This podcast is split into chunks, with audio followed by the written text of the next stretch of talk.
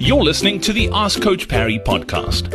If you'd like to join thousands of other runners from around the world who are getting direct access to Coach Parry, his science backed training plans that work, and a community of runners to motivate you and hold you accountable, then head over to coachparry.com forward slash ask.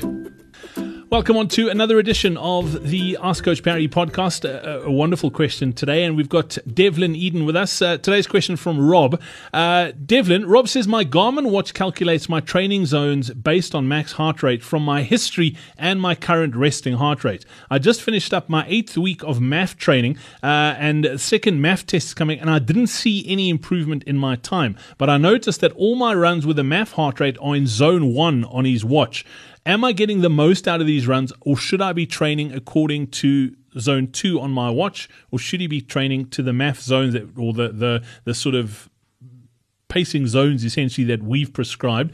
How accurate are those zones on a Garmin or a Polar? I mean, we're talking Garmin here, but they've all got their own way of working things out. Yeah, so so I think that's the first thing. They have got their own way in their algorithms. However, they generally on a, a, a sort of a, a standardized model. All right. Now, the problem is you get, you can put in, there's the archaic way of looking at things where we go the 220 minus the age to give a max, which is completely arbitrary, and we, we really stay away from that. Yes, your watch does learn and pick up things over time in terms of threshold heart rates and that. Now, the only true way to know your true maximum is to actually actually do a maximal effort test or a ramp test where we can get your heart rate to a true max.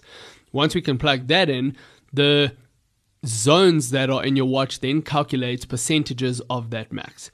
Now, I'm hoping that in this case that has been done. Uh, and if that is the case, and he's seeing that his MAF runs are running in zone one, that again is not the end of the world. So, what we're looking for is typically MAF. Remember, MAF is again is a little bit on that side of caution where we are trying to force that heart rate nice and low, trying to force the intensity nice and low. But there are times certain people have higher heart rates, and we do need to tweak those slightly. So, again, if that is the case, we would then maybe suggest doing a 30 to 40 minute time trial, all out efforts, sort of 30 to 40 minute run, and we can tweak the heart rates based on that to adjust what your MAF heart rate zone should be. So, yes, there's there's always going to be a little bit of room for tweaking certain things and fine tuning things rather. Um, I wouldn't say don't trust the Garmin, but at the same time, you need to make sure that if you are trusting the Garmin, you have the correct data put into the Garmin in the first place. And while on that subject, heart rate, uh, wrist versus chest is also probably a big one. We probably should have said that up front because uh, a lot of the, the new watches don't have chest straps, they're all wrist based, and uh, we've just seen they're not as accurate as we'd like them to be. Yeah, um, not just that they're not accurate, they also just fluctuate so much. Um, and especially with the female runners who generally have smaller wrists, it means that watch has to be extremely tight on your wrist as well.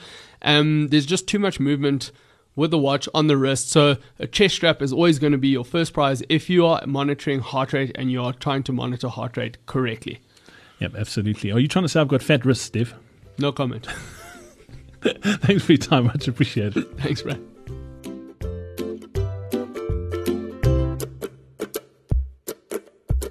Hey, it's Brad here. Before I go, if you're coming back from an injury or if you're just starting out running and are looking for a sensible training plan to get you on track, then our MAF training plans are exactly what you need. You can get access to them as well as our team of expert coaches in the Coach Parry Training Club right now. To join the club, simply head over to coachparry.com forward slash club or click the link in your podcast player now.